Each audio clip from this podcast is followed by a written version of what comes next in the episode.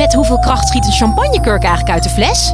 Ja, het is feest bij Quest. Al twintig jaar serieus leuk, met nieuwsgierige vragen en antwoorden uit de wetenschap. Zo maken we Nederland elke dag een stukje slimmer. Nu in de winkel en op quest.nl. Hey beste luisteraar. Fijn dat je er weer bent bij je favoriete podcast over wetenschap. Ik ben Sofie Frankenmolen. Je hebt geen vooroordelen, toch? Denk maar even na. Nee, dat dacht ik al. Jij wil het liefst iedereen gelijk behandelen. Maar wat als je er niet over nadenkt? Sociaal psycholoog Daniel Wigboldus van de Radboud Universiteit legt uit dat we allemaal associaties en impulsen hebben die we niet kunnen controleren. En dat we die juist terugzien in het gedrag waar we niet over nadenken. Ja, ook bij jou en bij mij. Geniet van het college. Live vanuit Club Air is dit de Universiteit van Nederland. Ik wil u uh, vragen om bij de start van dit college even samen met mij te kijken naar het volgende fragment uit Get the Picture. Kent u die quiz nog? Let op. Een A. Niet aangepast aan het leven in de maatschappij. Een allochtoon? Een allochtoon. Nee. Nou, met, uh, met mijn uh, oprechte excuses aan, uh, aan deze dame. Ik zal dat even toelichten. Ik heb zelf ooit meegedaan toen ik nog studeerde aan de quiz Get the Picture. dat was een hele spannende ervaring. Er staan vier camera's op je gericht. Je staat onder gigantische tijdsdruk. je wil ook winnen natuurlijk, terwijl je meedoet. En ik zou zeggen, dit meisje, dit, dit, is niet de nieuwe leidster van extreem rechts Nederlands. Die zegt een A, niet aangepast aan het leven in de maatschappij, allochtoon. Ik denk niet dat dit haar mening is. Nee, dit is haar eerste associatie die in haar boven komt. Dit is een impliciete associatie die niet haar mening reflecteert, maar gewoon kennis die in haar hoofd zit. Net als dat wij Bassie met Adriaan associëren, Bert met Ernie associëren en in dit geval dus allochtoon associëren met niet aangepast aan het leven in de maatschappij. Omdat ze zoveel daarover te lezen heeft gekregen in kranten enzovoort. Dit is niet haar mening. Nee, dit is een impliciete associatie en haar eerste impulsieve reactie is daarop gebaseerd. En mijn stelling zou zijn, dit kan ons allemaal overkomen. Dit kan ons allemaal overkomen. Ze geeft eerst haar impulsieve reactie. En daarna, als haar meer reflectieve systeem, haar bewuste, nadenkende systeem, dat, dat wordt opeens wakker. Dat krijgt door wat ze gezegd heeft en het lijkt het wel alsof ze de woorden terug wil stoppen in de mond. Ze stopt, ze stopt zo echt de woorden terug in de mond van wat heb ik nou gezegd.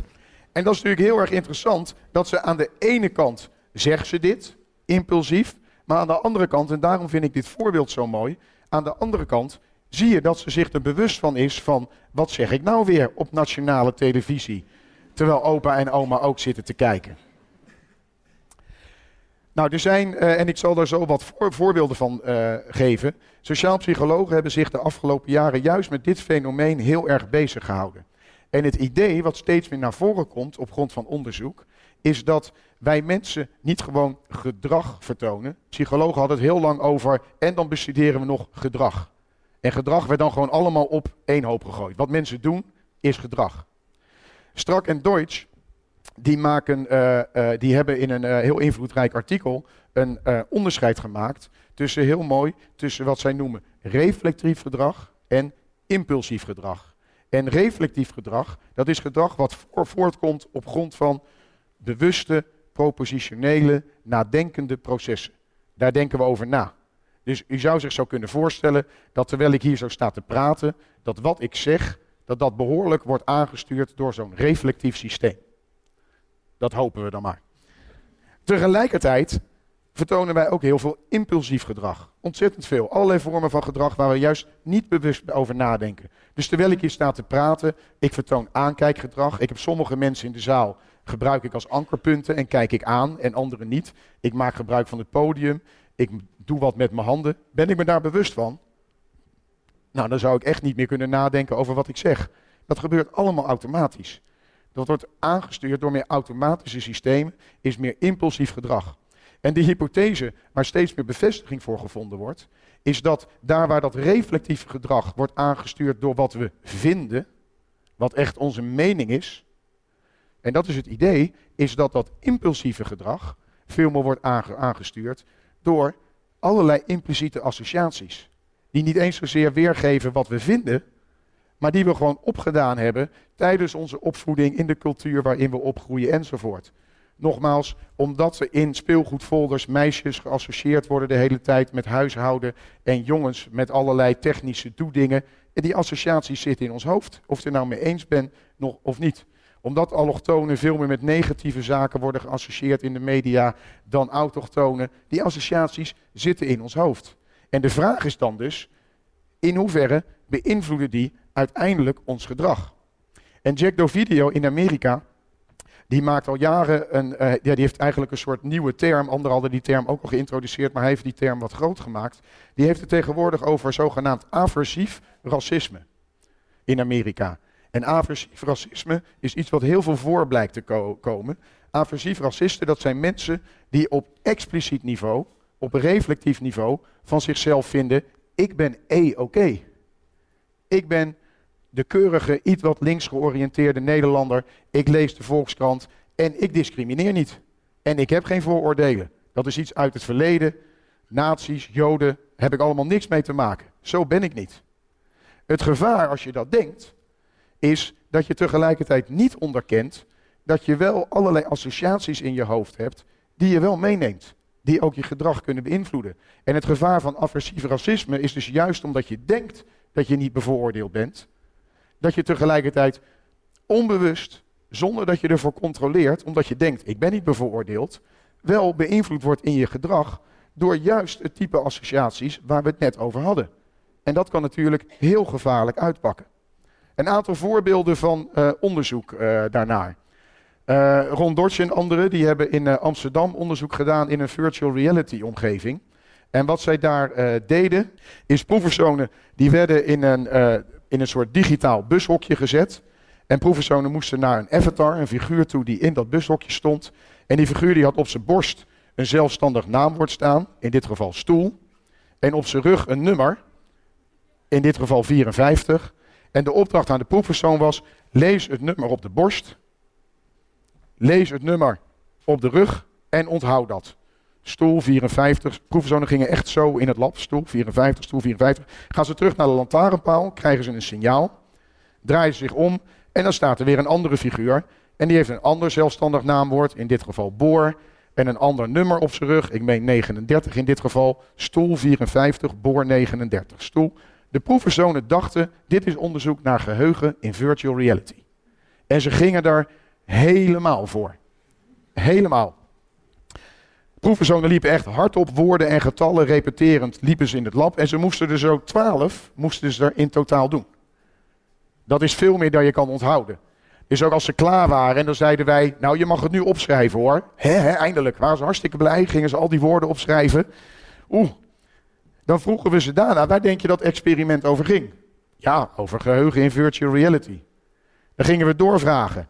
Uh, heb je, denk je, anders afstand gehouden tussen de ene figuur en de andere? Is je wat opgevallen met de figuren die je ziet? Ja, sommigen hadden een meer traditioneel Nederlands uiterlijk en anderen hadden een wat meer allochtoon uiterlijk.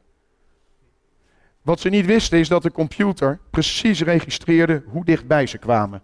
Om het woord op de borst te kunnen lezen, moesten ze er naartoe. Om vervolgens het woord op de rug te kunnen lezen, moesten ze daar naartoe. Overigens, even terzijde, ook interessant. De kortste weg naar de rug was gewoon dwars door die avatar heen lopen. En dat is interessant van virtual reality, dat doet geen mens. Dat doet geen mens. Ze lopen er allemaal keurig. Het is net echt. Maar we hadden dus nep Nederlanders hier en nep Marokkanen. En onze keurige psychologiestudenten als proefpersoon hielden dus meer afstand tot een Marokkaanse avatar dan tot een Nederlandse avatar. We vroegen ze achteraf van die avatars, welke vind je er leuker uitzien? Ze vonden de Marokkaanse avatars, zoals we ze zijn gaan noemen, er precies hetzelfde, precies even leuk en aantrekkelijk als de Nederlandse avatars. Maar ze hielden wel meer afstand. En dat werd perfect voorspeld hoe die angstreactie was. En hoeveel afstand ze hielden, werd perfect voorspeld door die impliciete associaties. Hoe sterker ze in dit geval Marokkaan met negatief associëren versus Marokkaan met positief, hoe meer afstand ze hielden. En ze waren zich er niet van bewust. Ander mooi voorbeeld is uh, in Amerika de Weapons Identification taak. Keith Payne en anderen doen daar onderzoek naar. Uh, je hebt verschillende vormen, maar de traditionele vorm die ziet er als volgt uit. Een proefpersoon krijgt op het computerscherm afbeeldingen van of wapens of werktuigen. En de proefpersoon heeft twee knoppen en moet zo snel mogelijk aangeven: zie ik een wapen of zie ik een werktuig. Voor elk plaatje wordt heel kort wordt een gezicht geflitst. En dat is of een Afro-Amerikaans gezicht, een zwart gezicht, of het is een Caucasian gezicht, een wit Amerikaans gezicht. Die worden zo snel geflitst dat de proefpersoon ze amper ziet. En de proefpersoon wordt ook gezegd van, joh, je ziet soms die gezichten voorbij flitsen. De truc is, die moet je negeren. Het idee is, en dat weten we dus uit allemaal van die impliciete metingen, dat voor Amerikanen geldt dat wapens en zwarte heel sterk met elkaar geassocieerd zijn. Net zoals Bassie, Adriaan, Bert, Ernie zijn wapens en zwarte. De hoeveelheid films die je als kind ziet waarin de zwarte het heeft gedaan en de blanke de moord oplost, dat zijn er veel meer dan omgekeerd. Neem dat maar van mij aan. Zwart en wapens is dus heel sterk met elkaar geassocieerd. Wat gebeurt er op het moment dat proefpersonen moeten aangeven, is het een wapen of is het een werktuig? Als ze eerst een zwart gezicht zien, is het idee Bert, Ernie, zwart, wapen. Dan wordt wapen meteen geactiveerd. Proefpersonen zijn sneller om een wapen als wapen te herkennen als er een zwart gezicht voor zit in plaats van een wit gezicht. Moet u eens over nadenken. George Correll en anderen die hebben dat onderzoek nog een stapje verder gebracht.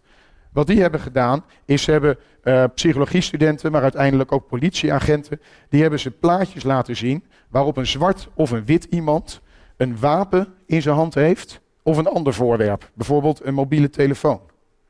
En de proefpersonen krijgen de opdracht, in sommige gevallen dus zelfs politieagenten, zodra je iemand ziet met een wapen, moet je schieten. Moet je de schietknop indrukken. Zodra iemand geen wapen heeft, moet je natuurlijk niet schieten. En op het moment dat iemand een wapen heeft en je schiet niet, ja, dan ben je zelf dood. Dus mensen stonden wel wat onder druk.